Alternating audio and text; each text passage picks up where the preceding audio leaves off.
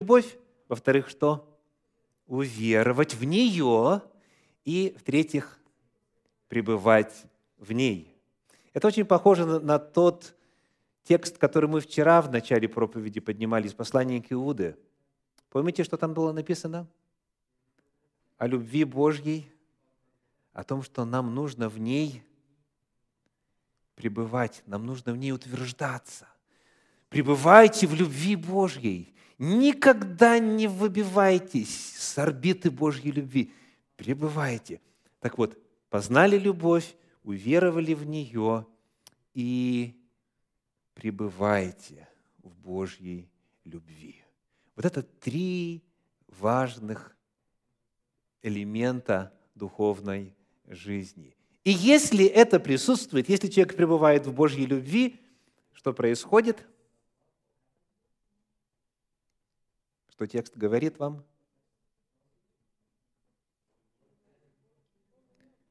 Тогда Бог в таком человеке пребывает.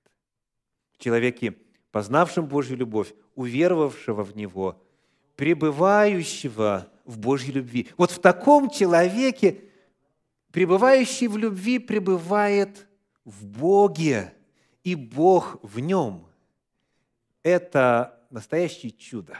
И оно возможно только путем Божьей любви. Вот в силу значимости всего того, о чем мы только что прочитали, мы задаемся вопросом о том, какова Божья любовь. И вот цикл этих проповедей, называющийся «Измерение Божьей любви», он преследует цель как раз-таки помочь нам еще раз на нее взглянуть и расширить свои горизонты, представления, свои горизонты познания Божьей любви. Задать вопрос, как Бог нас любит. Он любит нас, во-первых, как родитель, отец и мать. Во-вторых, сегодняшняя тема – любовь брата. Давайте посмотрим, где об этом говорится в Священном Писании. Послание к евреям, 2 глава, стихи с 11 по 17. Евреям 2 глава, стихи с 11 по 17. «Ибо и освящающий, и освящаемые все от единого. Поэтому он не стыдится называть их братьями, говоря, «Возвещу имя Твое братьям моим, посреди церкви воспою Тебя, и еще я буду уповать на Него, и еще вот я и дети, которых дал мне Бог». А как дети причастны плоти и крови, то и он также воспринял оные, дабы смертью лишить силы имеющего державу смерти, то есть дьявола, и избавить тех, которые от страха смерти через всю жизнь были подвержены рабству. Ибо не ангелов восприемлет он, но восприемлет семя Авраамова. Посему он должен был во всем уподобиться братьям, чтобы быть милостивым и верным первосвященником пред Богом для умилостивления за грехи народа. Кто описывается здесь? Кто вот этот «он»? Кто а, описан в этих местоимениях? Иисус Христос. Речь идет об Иисусе Христе. И говорится о том, что Он не стыдится называть их братьями. Их это кого? Нас. Нас. Он не стыдится называть людей братьями. Он не стыдится называть их братьями. Дальше в 17 стихе он должен был во всем уподобиться кому опять? Братьям. Он должен был во всем уподобиться братьям. И в качестве обоснования этого тезиса апостол цитирует отрывочек из книги Псалтирь, 21 главы 23 стиха, Псалом 21, 23, где написано «Буду возвещать имя Твое братьям моим, посреди собрания восхвалять Тебя». Вот это пророчество мессианское исполнилось в жизни и служении Иисуса Христа. И Иисус назван для нас братом. Но вот для того, чтобы быть, для того, чтобы стать нам братом, он должен был пройти через грандиознейшие преобразования. Как это описано в прочитанном отрывке послания евреям 2 глава? Что потребовалось, чтобы мы стали братьями Богу в лице Иисуса Христа? что потребовалось? Написано, написано в 14 стихе, в 14 стихе, мы причастны плоти и крови, мы существа телесные, и потому и Он воспринял оные. Это означает, что у Него плоти и крови не было. Бог есть Дух. Здесь Священное Писание ссылается на то, что известно в христианском богословии как воплощение или вочеловечивание, когда Бог стал плотью, когда Бог стал человеком. Чтобы стать нам братом, Бог, который есть Дух, Он сделался, как и мы, Он стал таким, как и мы, Он облегся плотью человека. Он воспринял плоть и кровь. И те, кто исследует религии разные, кто занимается религиоведением и систематизацией разных верований, получивших распространение в религиозном контексте на нашей земле, они в унисон свидетельствуют о том, что Библия и, следовательно, христианство – это единственная концепция, где Бог стал человеком, стал нам братом. Обыкновенно к Богу нужно карабкаться, обыкновенно к Богу нужно восходить, обыкновенно Бога нужно завоевывать, Его вниманием нужно овладевать, за это нужно платить, за это нужно жертвовать. Иногда и человеческие жертвы. А вот Бог истинный, Творец всего сущего, Бог, открытый на страницах Священного Писания, Он сам сходит к нам. И Он не просто приходит, будучи в своем естестве, Он оставляет свое всеведение, вездесущность, всемогущество и так далее. И Он становится человеком. Слово «стало плотью», дорогие не просто облеклось плотью, не просто стало похожим на плоть. Слово стало плотью. Бог стал человеком. В полном смысле этого слова. Он родился от Девы Марии, и Он стал одним из нас. Как дети причастны плоти и крови, так и Он воспринял оные.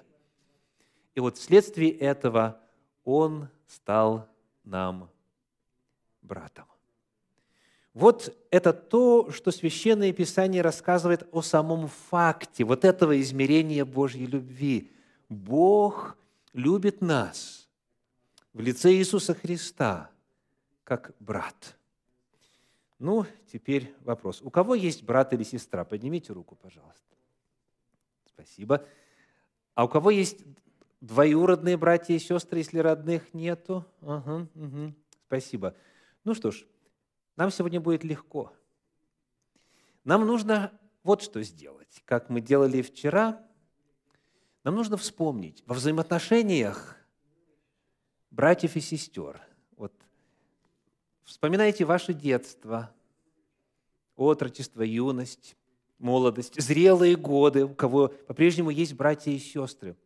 И вспомните, пожалуйста, вот те самые радостные, самые светлые, самые благодатные, самые лучшие моменты в ваших взаимоотношениях с братом и сестрой.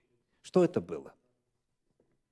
Кто-то за вас, возможно, в школе защитился, кто-то научил вас шнурки завязывать, кто-то смог вам вовремя подсказать и обратить внимание на то, что с этим человеком лучше не проводить время – потому что тлетворное влияние. Кто-то, возможно, встал в буквальном смысле слова между вами и смертью, будучи вашим братом, будучи вашей сестрой. Были у вас такие моменты? Светлые, радостные, когда вы почувствовали себя возлюбленным, возлюбленной. и эта любовь на вас изливалась от вашего брата или от вашей сестры. Вот это любовь, о которой говорит Господь. И если у вас были такие моменты, вот зафиксируйте их сейчас в памяти и попытайтесь вот от этого отталкиваясь и сквозь эту призму смотря на Бога, почувствовать себя, насколько Бог вас любит. Насколько Он любит вас именно как родной, как член семьи, как брат или сестра. Ну а теперь давайте посмотрим на некоторые характеристики этой любви Иисуса Христа.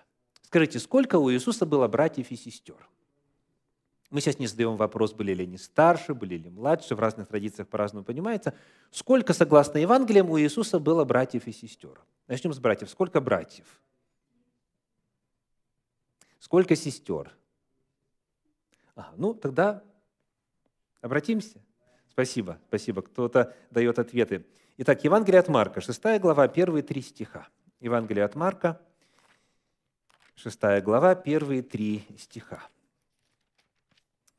Оттуда вышел он и пришел в свое отечество. За ним следовали ученики его.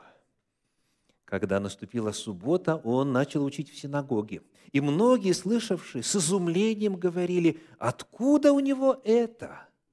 Что за премудрость дана ему? И как такие чудеса совершаются руками его? Не плотник ли он, сын Марии, брат Иакова, Иосии, Иуды и Симона? Не здесь ли между нами его сестры? И соблазнялись о нем. Итак, сколько было братьев? И даны их имена. Сколько было сестер? Минимум две. Минимум две. Имена не указаны. Имена братьев указаны было четыре брата у Иисуса, и было минимум две сестры. То есть у него было минимум шестеро. Четверо братьев, двое сестер. Он, соответственно, вырос в многодетной семье. Повторюсь, а, о том, как возраст распределялся, мне не хочется сейчас говорить, хотя в Библии достаточно данных, чтобы прийти к определенному заключению, но тем не менее. Вот это семья Иисуса. Теперь, вот те из вас, кто из многодетной семьи, скажите, это хорошо или плохо, когда много братьев и сестер в семье? А те, у кого было мало, вот, например, вы один в семье, вам хотелось, чтобы еще был братик или сестричка? Так? Какой была семья Иисуса? Как к нему относились его братья – и сестры. Давайте посмотрим. Вначале на Евангелие от Иоанна, 7 главу стихи с 3 по 5. Евангелие от Иоанна, 7 глава, стихи с 3 по 5. «Тогда братья его сказали ему, «Выйди отсюда и пойди в Иудею, чтобы и ученики твои видели дела, которые ты делаешь. Ибо никто не делает чего-либо в тайне и ищет сам быть известным. Если ты творишь такие дела, то яви себя миру, ибо и братья его не веровали в него». Итак, вот это вот краткое утверждение, братья его не веровали в него. Не веровали в каком смысле? Не веровали, что он Мессия – не веровали, что Он Сын Божий, не понимали, кто это с ними находится. Братья его не веровали в Него. И поэтому вот эти слова, которые записаны в четвертом стихе, вторая половина четвертого стиха, «Если ты творишь такие дела», это «если» оно чем является по сути? Как раз-таки выражением неверия. Типа, ну докажи тогда, раз такое дело, да? То есть мы видим здесь насмешку, мы видим здесь унижение, мы видим, как Библия говорит, неверие. И вот еще есть один отрывок, пожалуй, еще более удручающий. Это Евангелие от Марка, 3 глава. Мы прочитаем 21 стих вначале. Марка, 3 глава, 21 стих, 3, 21, говорит, «И услышав, ближние его пошли взять его, ибо говорили, что он вышел из себя». Ближние его пошли взять его, ибо говорили, что он вышел из себя. Ну, вначале выясним, кто такие ближние. Чуть дальше в главе это описано в стихах 31 и 32. 31, 32, 3 глава Марка. «И пришли матерь и братья его, и, стоя вне дома, послали к нему звать его. Около него сидел народ, и сказали ему, вот матерь твоя и братья твои, и еще кто? И сестры твои вне дома спрашивают тебя. Итак, ближние – это кто?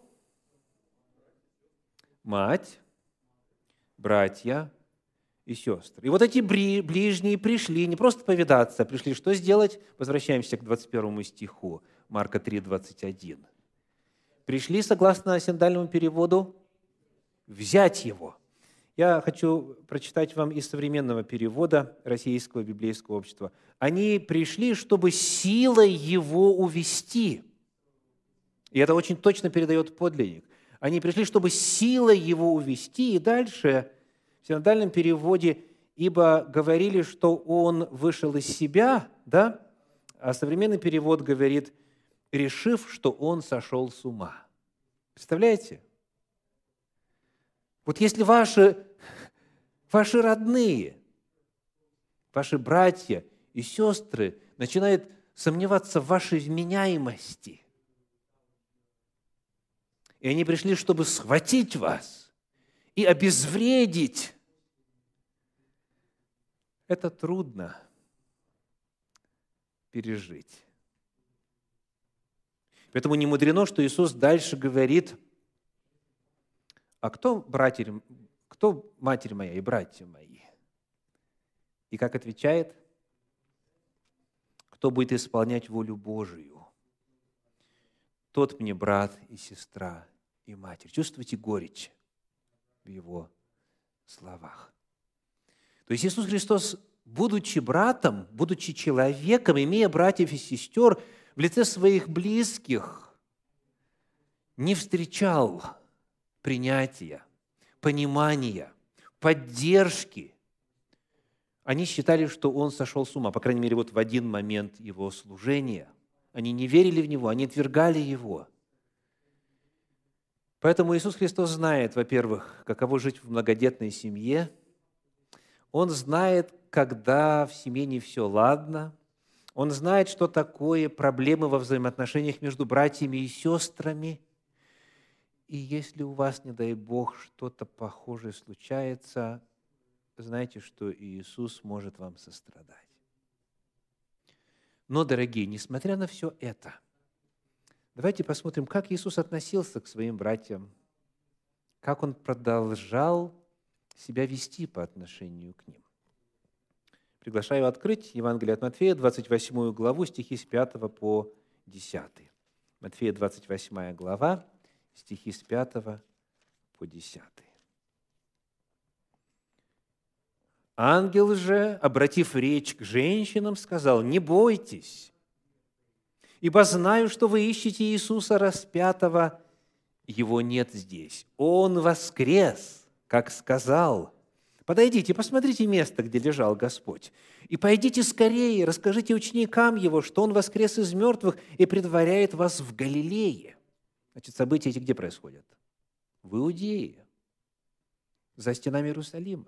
Ангел говорит, скажите ученикам, что Он ждет вас в Галилее, там встреча произойдет – там его увидите, вот я сказал вам. И вышедши поспешно из гроба, они со страхом и радостью великой побежали возвестить ученикам его. Когда же шли они возвестить ученикам его, и Иисус встретил их и сказал, радуйтесь. И они, приступив, ухватились за ноги его и поклонились ему. Тогда говорит им Иисус, не бойтесь, пойдите, возвестите братьям моим, чтобы шли в Галилею, и там они увидят меня. Представляете? Воскресший Иисус. Все, миссия завершена. Он теперь вновь тот, кто был до воплощения. В плане его статуса, в плане его способности, возможности и так далее. И вот он помнит о своих братьях и говорит, скажите моим братьям, что я хочу с ними встретиться. Скажите моим братьям, Пойдите, возвестите братьям моим, чтобы шли в Галилею, и там они увидят меня». Мы находим, что Иисус помнит о своих братьях после своего воскресения. Он продолжает их любить. Он продолжает над ними работать. И вот что происходит дальше. 1 Коринфянам 15 глава стихи с 3 по 7. 1 Коринфянам 15 глава стихи с 3 по 7. Ибо я первоначально преподал вам, что и сам принял, то есть, что Христос умер за грехи наши по Писанию, и что Он погребен был, и что воскрес в третий день по Писанию, и что явился Кифе, это у нас кто? Петр. Потом кому явился? Двенадцати. Двенадцать – это кто? Ученики. Явился вначале Петру, потом иным ученикам. Дальше. Потом явился более нежели пятистам братьев в одно время, из которых большая часть до ныне в живых, а некоторые почили. Потом явился Иакову. Также всем апостолам. Итак, что это за Иаков, которому явился Иисус? Это не из числа двенадцати. Видите? Петру, прочим, то есть двенадцати, потом тем, потом Иакову, потом апостолом. И Иисус лично является своему брату. Мы читаем дальше о нем следующее. Послание Галатам, 1 глава, 19 стих. Галатам 1, 19. «Другого же из апостолов я не видел никого, кроме Иакова, брата Господня». Вот тот, кто не верил в Иисуса, кто в нем сомневался, кто над ним подшучивал, кто его унижал, если ты творишь такие дела и так далее, он становится кем?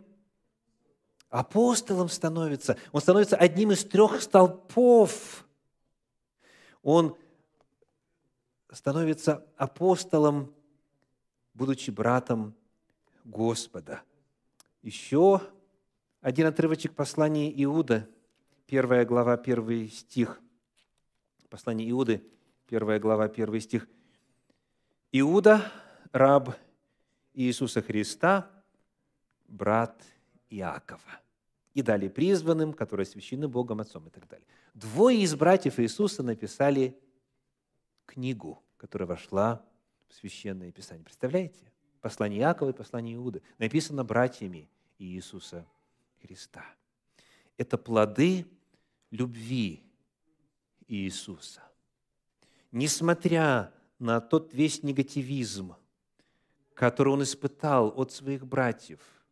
Он продолжал их любить, он продолжал им служить, он продолжал о них заботиться.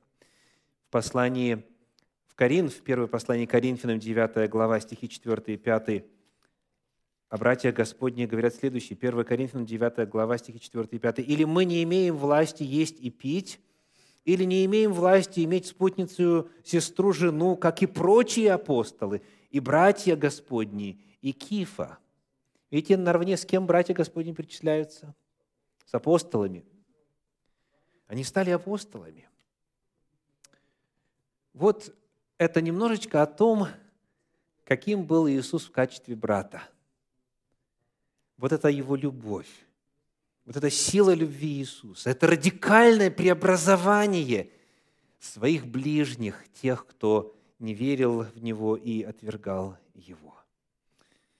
Теперь, если мы посмотрим на то, как Иисус относился к человеческой своей семье, к общей человеческой семье, потому что мы выяснили, что Он называет нас, то есть всех людей, всех, кто из плоти и крови, всех, кто в человеческом естестве, Он называет нас братьями. Я хочу быстренько отметить два эпизода. Евангелие от Иоанна, 11 глава, 5 стих и с 33 по 38. Евангелие от Иоанна, 11 глава, стихи 5 и с 33 по 38. Иисус же любил Марфу и сестру ее и Лазаря. Вот это его неродные братья и сестры, в том смысле, что не были связаны ни с отцом, ни с матерью. Он любил, он любил Марфу и сестру ее и Лазаря. Он любил своих братьев и сестер из общечеловеческой семьи. И когда эту семью постигла горе, стихи с 33 по 38, Евангелие описывает следующее, Иоанна 11 глава с 33 по 38. «Иисус, когда увидел ее плачущую, и пришедших с ней иудеев плачущих, сам воскорбел духом и возмутился и сказал, «Где вы положили его?» Говорят ему, «Господи, пойди и посмотри». И Иисус прослезился. Вот посмотрите на перевод внизу, а, английский перевод. Что написано? Jesus wept.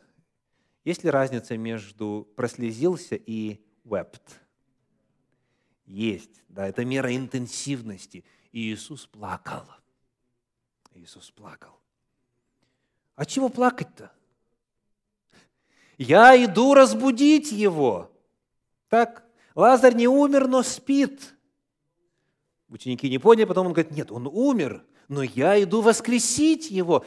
То есть он не плакал от того, что теперь разлука будет долгой. Почему он плачет?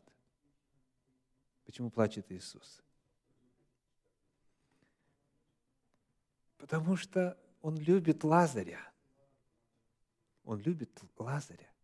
И даже вот сам факт того, что сестры плачут, написано, когда он увидел, когда увидел ее плачущую, то есть и Марфу, и Марию, и, и прочих, вот он сам начинает плакать, потому что эти люди дороги ему. Он их жалеет. И дальше тут есть такая фраза «скорбя внутренно».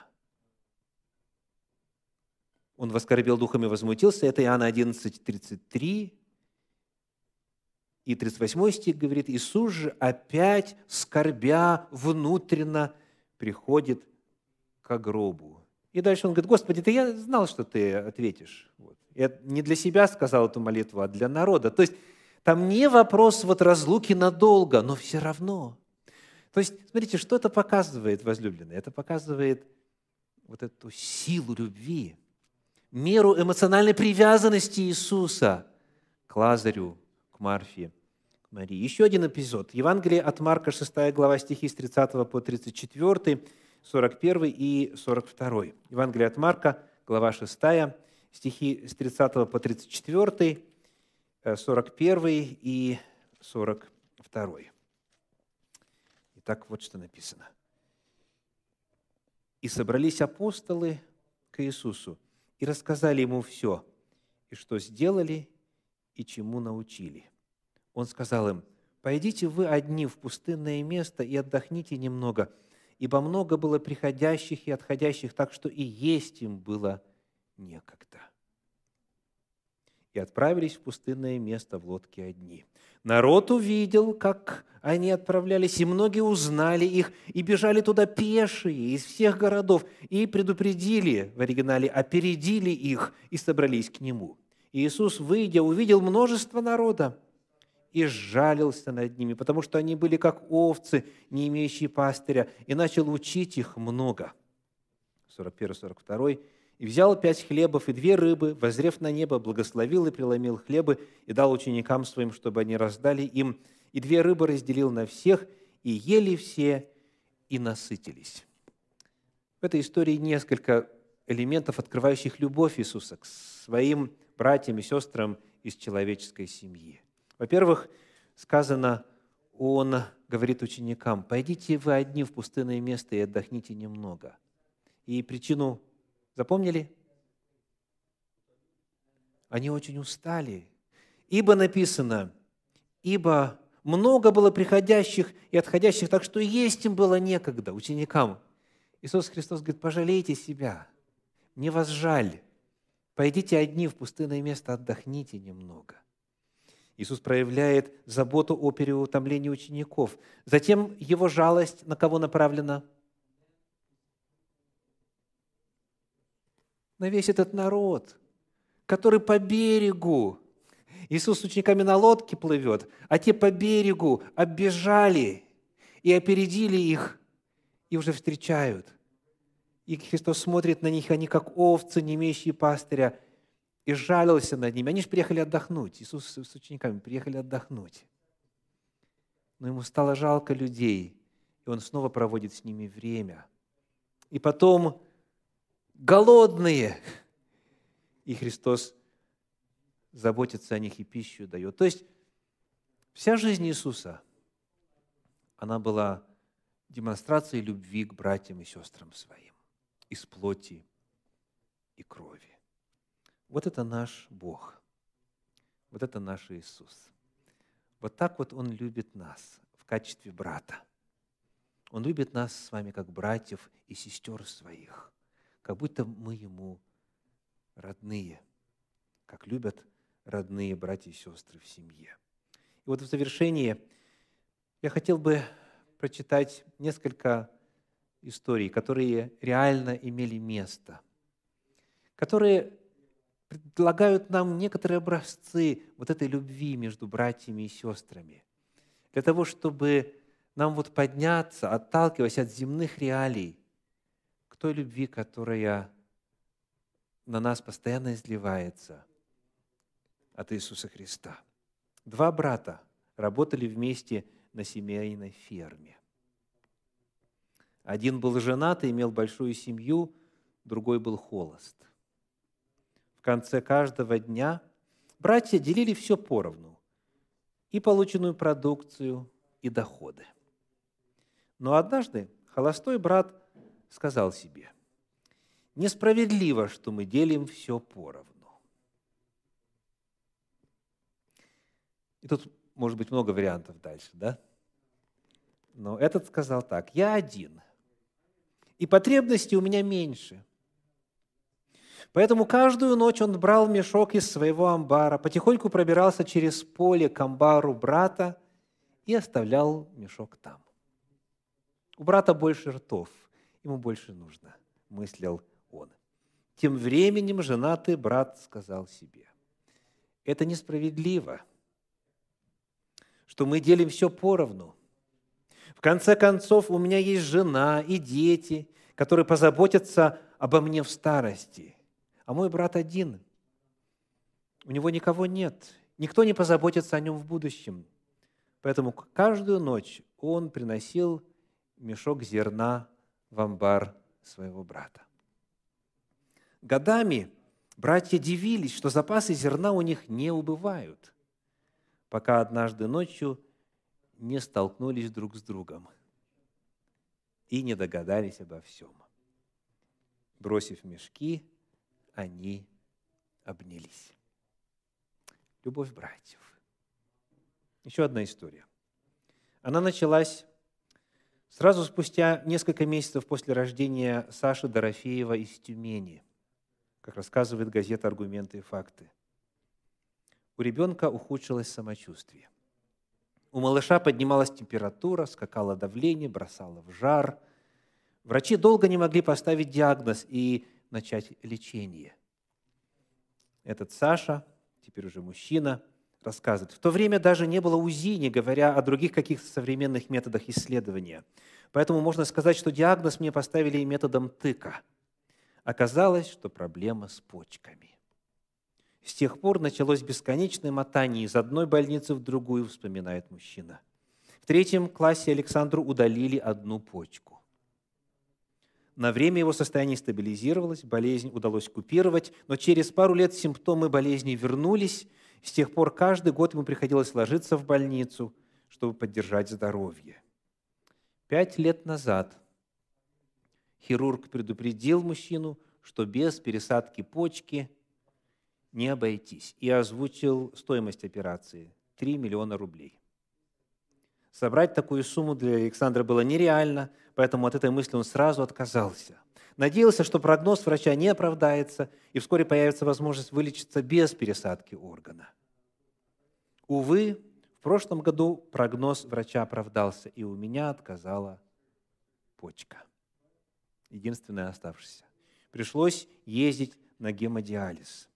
Тогда же я узнал, что в областной клинической больнице открылось отделение трансплантологии, и операцию можно сделать бесплатно, рассказывает Александр. Я не хотел до последнего, но вскоре вопрос стал ребром. Тогда сестра Александра, Марина, пришла к нему и сказала, что хочет стать донором.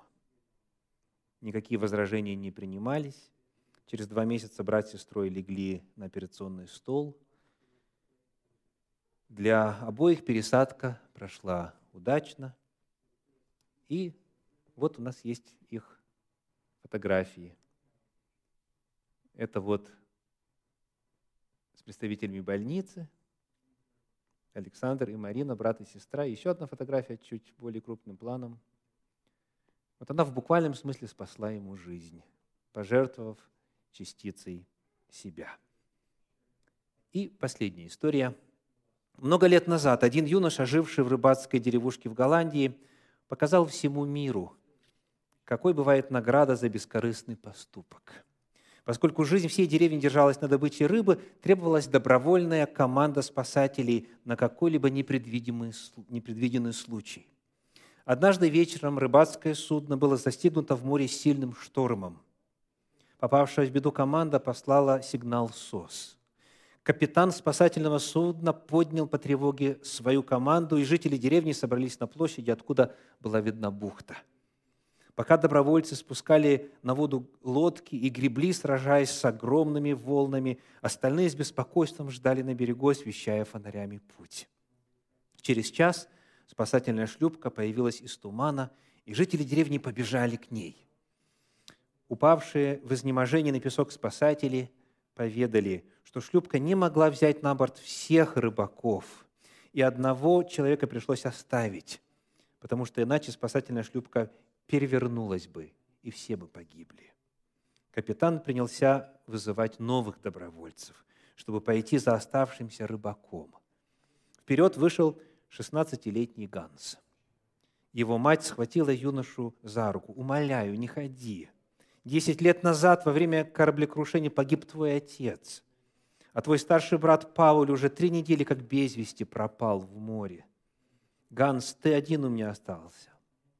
Ганс ответил, «Мама, я должен пойти. Что будет, если все скажут, я не могу? Пусть это сделает кто-то другой. Мама, я должен исполнить свой долг когда звучит сигнал, мы все должны исполнить свой долг в свой черед. Он поцеловал мать, сел в шлюпку, и та исчезла в ночи. Прошел еще час, который показался матери Ганса вечностью. Наконец спасательная шлюпка вынырнула из тумана. На носу ее стоял Ганс. Сложив руки рупором, капитан крикнул, «Вы нашли последнего!» Едва сдерживая свои чувства, Ганс прокричал в ответ, «Да, мы нашли его! Скажите матери, что это мой старший брат Пауль». Любовь брата и сестры – это особые чувства, это особые взаимоотношения. И вот так вот, помимо всего прочего, любит нас Господь. Измерение Божьей любви – любовь брата а что в вашем сердце происходит, когда вы познаете Божью любовь. Что Господь проговорил вам сегодня во время этой вести? Я приглашаю нам сейчас откликнуться на эту весть в молитве. thank you